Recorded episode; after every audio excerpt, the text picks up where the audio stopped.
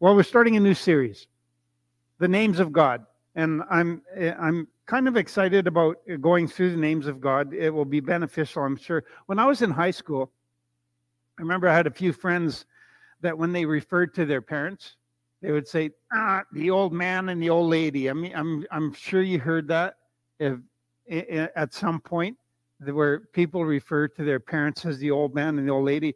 Well, it bothered me. I I I never liked those terms. I thought it was disrespectful. It bothered me a lot. Parents deserved and, and and should be treated with respect, and that wasn't very respectful.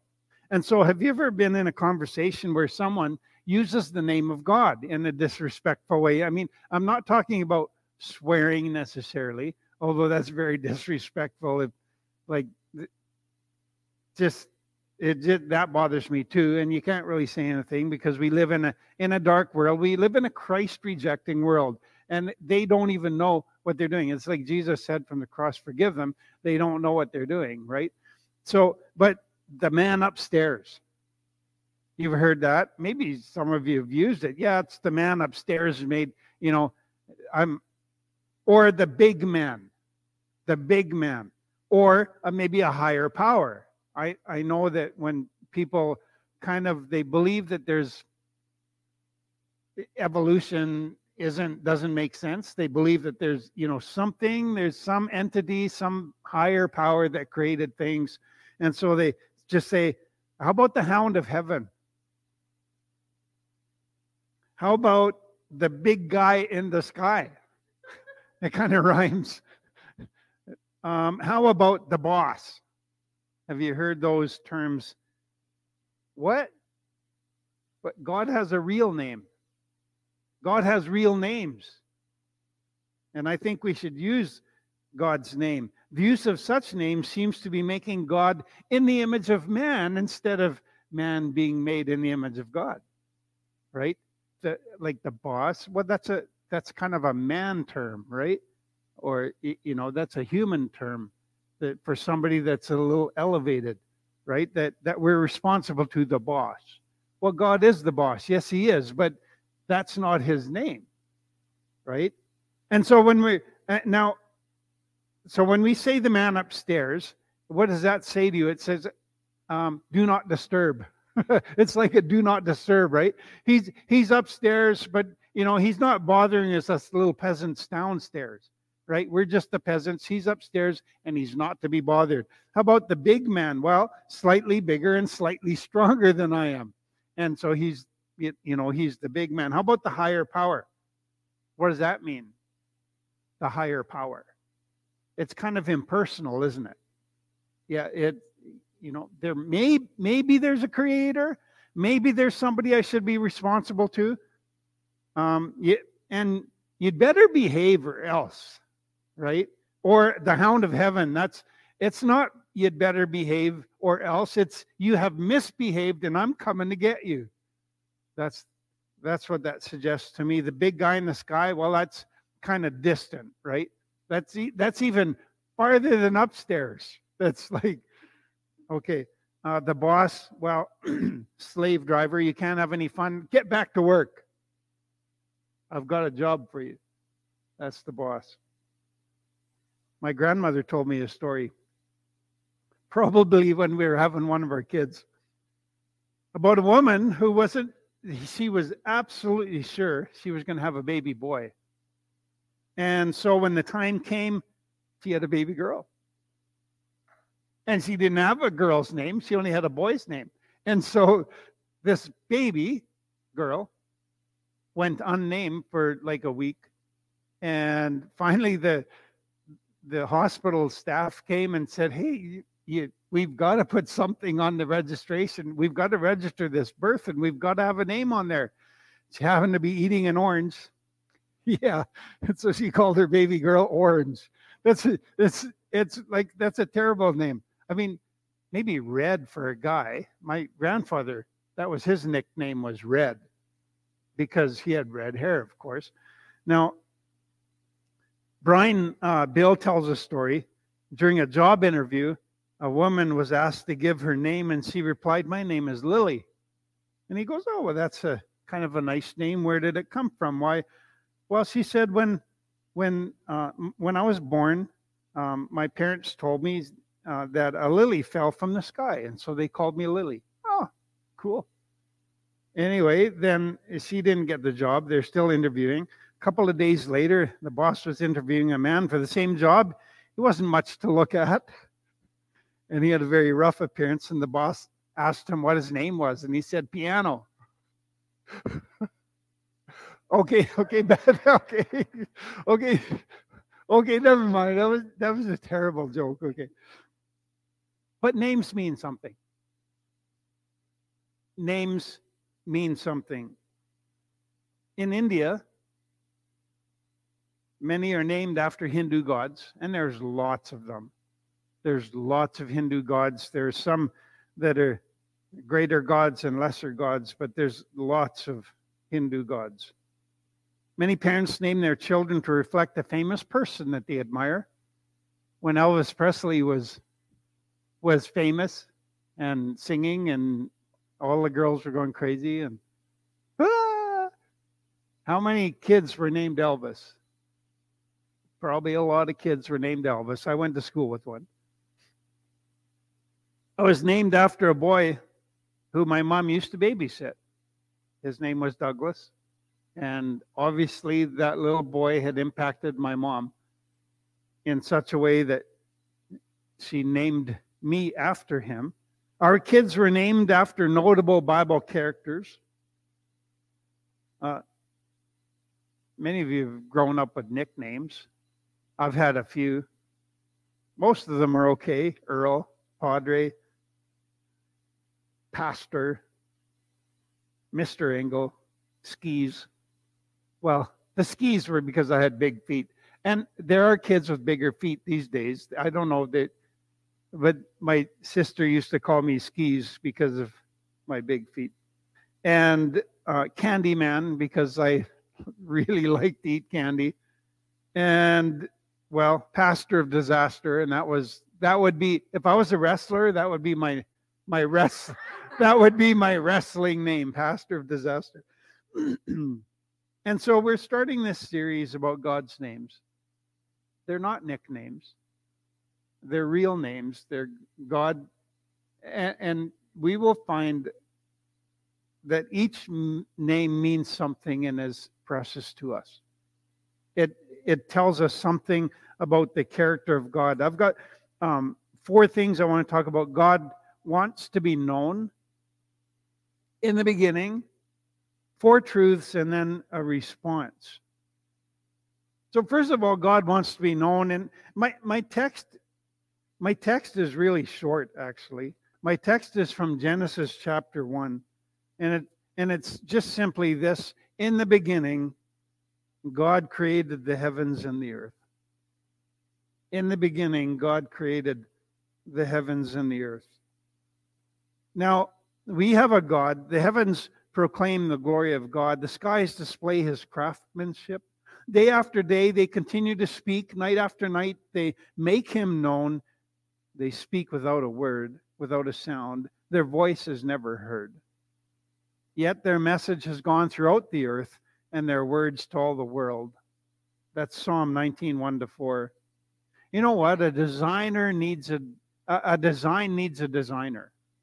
If something is created, it needs a creator. The universe, from the smallest microorganisms to the greatest, the, the greatness of its expanse. This morning, uh, my dog got me up at six o'clock again.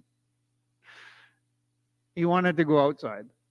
And so I took him outside. It was still dark out. Beautiful.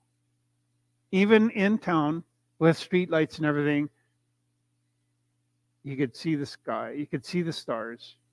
The beauty of God's creation you could see very clearly. So, the universe, from the smallest microorganisms to the greatness of its expanse, is a declaration. It's an announcement of God's glory, His person, His presence, and so that we might know Him. Paul confirms this in Romans 1:20 for since the creation of the world his invisible attributes are clearly seen, being understood by the things that are made, even his eternal power and Godhead, so that they are without excuse. A design begs for a designer. Have you ever watched a chainsaw carver? He starts out with a big chunk of wood. and then pretty soon you could see that, oh, is that like some sort of bird he's creating on there? And he works and works, and each feather is detailed as, as he works with his chainsaw. And pretty soon, and the, the intricate detail it's amazing what a chainsaw can do in the hands of a, a skilled craftsman. For me, it wouldn't. Don't look. A skilled craftsman and a chainsaw is amazing. And so, could could that eagle, with its prey in its claws, as it's landing on a high point, that the the chainsaw designer, the craftsman has made, could that just happen by accident? No, it needs a designer. It needs a craftsman to do that. God has revealed himself in his creation. Now, how far did God go to reveal himself? The Word became flesh and dwelt among us. Jesus knew exactly why he had come. In John's Gospel, Jesus' high priestly prayer is recorded in chapter 17, verse 26. Speaking to his Father, Jesus ends this high priestly prayer I have made you known to them. I have made you known. And will continue to make you known. God is known in creation. God is known in the person of Christ. Jesus said to Philip, Anyone who has seen me has seen the Father.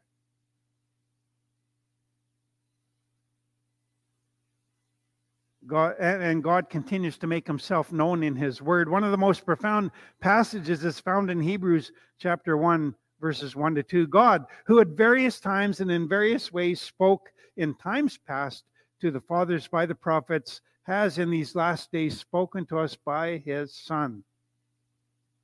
To me, that's profound. God wants to be known. He has spoken to us, He has revealed Himself. And God wants us to know him by name. God is not the man upstairs. He is not a higher power. He is a he is personal and he wants a personal relationship with each one of us through Jesus Christ his son. In the Bible each time God reveals his name, he is revealing one of his characteristics. Each time he is revealing one of his characteristics, he's helping us he's helping his people navigate through a difficulty or a challenge. In the beginning, God created the heavens and the earth. Everything begins in Genesis. Everything, except for God. Right? Everything begins in Genesis except for God. When time itself began, God already existed. The Bible does not make arguments for the existence of God, it just declares that God is. He is the source from which the universe came into being. The word used for God here is Elohim. it's a Hebrew word and it is found about 2,600 times in the Bible, which makes it the second most popular name for God in the Bible. Yahweh is found more than 6,800 times. And so Yahweh is, and Yahweh is God's personal covenantal name, whereas Elohim re- refers to God more generally. Interestingly, Genesis chapter 1 uses the name Elohim, while the most, uh, for the most part, and Genesis 2 and 3 uses the name Yahweh. Isn't that interesting? Elohim, the word itself, depending on the vowels around it, it's kind of a generic name for God. It is a plural noun in form but singular in meaning when it comes to the true God. Elohim is the plural form of the Canaanite and Hebrew word El, E L in English, which means mighty one. In Scripture, we often see the personal character of Elohim when it is shortened as El. Let me give you a couple of examples when it's joined to another word, joined with another word. Elijah, El Elijah, or Elias. El is Yahweh, uh, self existing one, and uh, and so that's what Elijah means. El is, or, or El is Yahweh. Um, and then how about Samuel? Heard by El. Even the name Israel means prince of El. The Greek equivalent is theos. Four truths I want to touch um, in this, in Elohim, and what we can learn from that word. Uh, we live in a world where nothing seems to last, right? Uh, stuff wears out. Now, I, it used to be that if you had an appliance and it stopped working, you would take it to an, an, an appliance repair person. That lonely Maytag guy, if you have a Maytag, right? Um, it used to they used to fix appliances, not so much anymore. Uh, pretty much, if it breaks, you kind of ditch it. Now things seem to be breaking faster. It seems to me, except for our deep freeze. I think we've had it for 50 years. But it's I don't know. It's it keeps on ticking. It keeps on going. I think we got it when we got married. It's a it, it's been a real trooper. But here's a list. If you look online, you can Google this. How how, many years appliances are supposed to last? A gas stove, 20 years. An electric uh, stove and freezers, 16 years. Dishwashers, 12 years depending on the water. uh, microwaves, eight years. Humans, 79.5 for the ladies. Uh, I mean, for the men, and 84 for the women. As for the days of our life, they continue 70 years, or if due to strength, 80 years. Yet their pride is but labor and sorrow, for soon it is gone and we fly away. That's Psalm 90, verse 10. I think they were pretty close there, hey? The psalmist really knew what he was talking about when he said the life, the days of our life should be 70 or 80 years. Not so with God. God is self existing. He doesn't wear out. He has always been. He has always existed. He will never cease to exist. God has no beginning and God has no end. You might say that He lives in the eternal now. He lives outside of time. He created time. Moses wrote in Psalm 90, verse 2 Before the mountains were brought forth, or even you had formed the earth and the world, even from everlasting to everlasting. You are God. God holds time in his hand. Someone has said time was created by God and he wrapped the earth in its folds. I love that. One day soon, I think, he will bring time to an end. God is not a prisoner of or bound in time because God lives outside of time. He sees the beginning from the end. As A.W. Tozer said, he has already lived all our tomorrows as he has lived all our yesterdays. God lives. God is eternal. Elohim is eternal. Now, Elohim is creator, is the second thing. Um, eh, the second truth, as I've already mentioned from the very beginning of the Bible, we have a declaration that if that it's God, Elohim, that is the creator. Everything um, ever created is designed in such a way that it reveals the creative flair of the designer. Have you ever watched the Antiques Roadshow? Anybody watch that?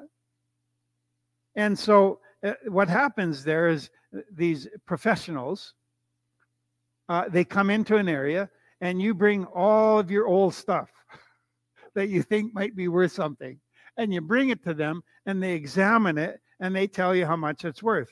And so, say for example, if you have an English table with a tilt uh, top, uh, writing top, not a, you know, maybe this big, just this wide, uh, a tilting top that that you can. Well, I guess it's this way that you could write on, and and and then maybe you can open it up and there's a checkerboard inside, and and so it, you know it's a pretty special table. It looks like it'd be really handy to have uh, for a student maybe and, and so you, are wondering, you know, you bought it, it, you know, it's absolutely beautiful. It's in perfect condition. What what you really like about it is its little carvings. It's got birds and it's got uh, you know flowers painted on there. And so you think, you know, why not take it to the antique road show and see how much this is worth? I know I you know how much did I pay for that?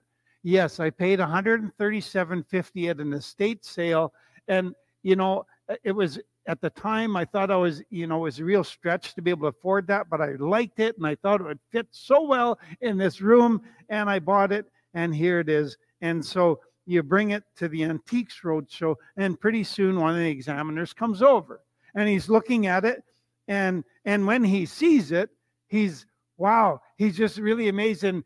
He calls over the head honcho and he comes over and pretty soon there's more and pretty soon your table is surrounded by people all looking at it going ooh, ooh. and and and the head honcho is taking pictures and he's examining it he's looking at the wood and he opens up and and then he looks someplace where you never even thought of looking and there it is there's a little there's a little mark in there a little stamp that tells him that that who made this and when it was made. And so he brings his people together and they go and have a little discussion and they look it up on their computer and they're and and and they're looking it up and um and then uh, they're printing some stuff out on a piece of paper and they come back to you and they said this table is absolutely amazing. It is truly rare. It is a 19th century stained satinwood English table. Congratulations, it's worth $20,000. Why is it worth so much? Because it's rare and the designer stamp was on it right where nobody would be looking. And you know what? The designer stamp is on the whole universe. It's there, but nobody's looking for it. We have a des- the designer stamp is all over the universe. Don't tell me that the Venus flytrap was a product of chance. Don't tell me that snails who can have a nap and then stay up for 30 hours or hibernate for three years if they really have to is a product of chance. Don't tell me that owls who can see really well at night and who can turn their heads 270 degrees and who have extra veins. So, so when they do turn their heads up far, that they still have good blood flow to their brains. Your dad needs that.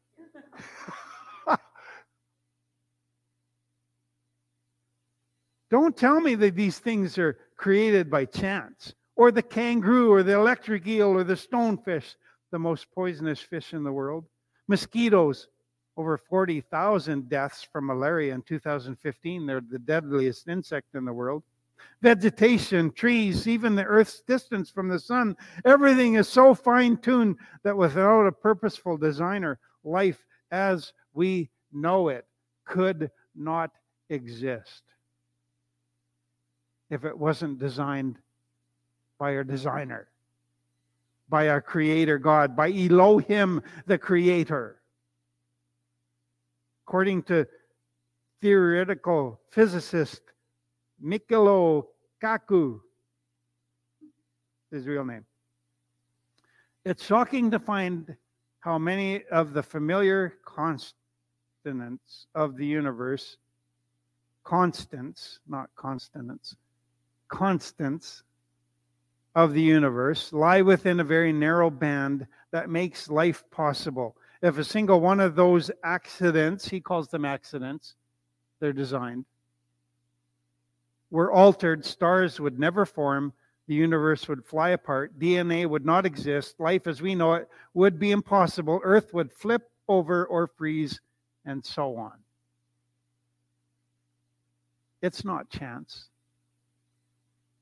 It's not evolution. That is, you need way more faith to believe in evolution than you need to believe that God, Elohim, created what you see. Elohim, third, is Trinity. Brian Bill explains the the im ending of Elohim is a plural suffix. This is similar to cherubim becoming uh, cherub becoming cherubim, and the and the plural for seraph being seraphim. Uh, here's the cool part: although the name Elohim is plural, it is often treated as a singular noun. Look at Genesis 1 26 to 27. Then God, Elohim, plural, said singular, let us, plural, make man in our plural image, in our plural likeness, and let them rule over the fish of the sea and the birds of the air, over the livestock, over the all the earth, and over all the creatures and that move along the ground. So God, Elohim, plural, created man in his singular own image, in the image of God, Elohim, plural. He's singular, created him, male and fem- female. He singular created them. I'm not going to repeat that. now we can't we can't make an argument from one verse, um, from one word that God is three persons in one singular entity. With this reference alone, we can't do that. Or with the fact that the word describing God, Elohim, is plural, it has to agree with the rest of Scripture. Does it agree with the rest of Scripture? Is the question. I've always explained that all three persons of the Trinity are present and active in creation. We see right from the very beginning of our Bibles, we read in the beginning God, okay, Elohim, and let's the mighty one, right? Created the heavens and the earth. The earth was without form and void, and darkness was on the face of the deep, and the Spirit of God. Okay, so we have Elohim, the, the mighty one. We have the Spirit of God, which is the Holy Spirit. Right? So that's two persons of the Trinity. The Spirit of God was hovering over the face of the waters. Then God said, and that's the Word of God. The Word became flesh and dwelt among us. And so we have right there in creation, we have all three persons of the Trinity Father, Son, and Holy Spirit. We have the Trinity. And it does agree with the rest of Scripture. I, uh, we have, I mean, all three are mentioned in the Great Commission, Matthew 28 19. Therefore, go and make disciples of all nations, baptizing them in the name of the Father, and in the name of the Son, and the name of the Holy Spirit right? Baptism is to be in the name singular of three persons plural, right? Finally, one of the uh, clearest passages is found in Second Corinthians 13 14. May the grace of the Lord Jesus Christ and the love of God and the fellowship of the Holy Spirit be with you. Amen. It's a Trinity, God and three persons. And then four, Elohim is purposeful. And every person is made in the image of God. God, everything God created was created for a purpose. You and I were created for a purpose. And boy, were we ever, seeing that we're created in God's image. And so therefore everybody, every person has dignity, worth, and purpose. Look again at Genesis 127. So God created man in his own image. In the image of God, he created him. Male and female, he created them. The word created is used three times. And we're told twice that humans are made in the image of God. And so God has purpose behind everything he does. Elohim is purposeful. The fact that God created mankind in his own image should tell us something about our creator, God Elohim. One important reason is, that God created us is that God's desire to relate personally with his creation. Humans can relate to God differently than every other part of creation. I know creation groans, waiting for our redemption, but God relates to us differently. We're the crown of his creation, and he relates to us differently. So, by making us in his likeness, God established a connection that enables us to know him, to love him, and to worship him. Animals don't have that privilege. Anything else doesn't have the same capacity in God's creation. This desire for relationship is evident from the very beginning. God placed Adam and Eve in the Garden of, Garden of Eden and walked with them in the cool of the day. Jesus told, excuse me, Jesus told the woman at the well in John 4 20, 23, but the hour is coming and now is when the true worshipers will worship the Father in spirit and in truth, for the Father is seeking such to worship him. Of course, we broke that connection, but our Creator God, Elohim, did not give up on us. Jesus, the Word, became flesh and dwelt among us. Why? To reconcile and restore our purpose. What's our purpose? To worship. Once you were alienated from God and were enemies in your minds because of your evil behavior, but now he has reconciled you by Christ's physical body through death to present you holy in his sight without blemish and free from accusation. That's Colossians 1 21 and 22. So Elohim is eternal. Elohim is creator.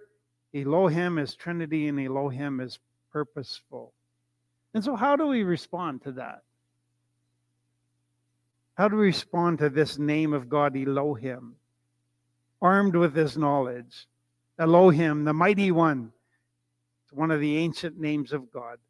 It's our purpose to worship and praise him. In Isaiah 43 21, God tells the children of Israel, this people I have formed for myself, that they shall declare my praise. Of course, Israel had trouble doing that, and the rest of the chapter explains that. God goes on to say, but they wouldn't do it. They didn't fulfill their purpose.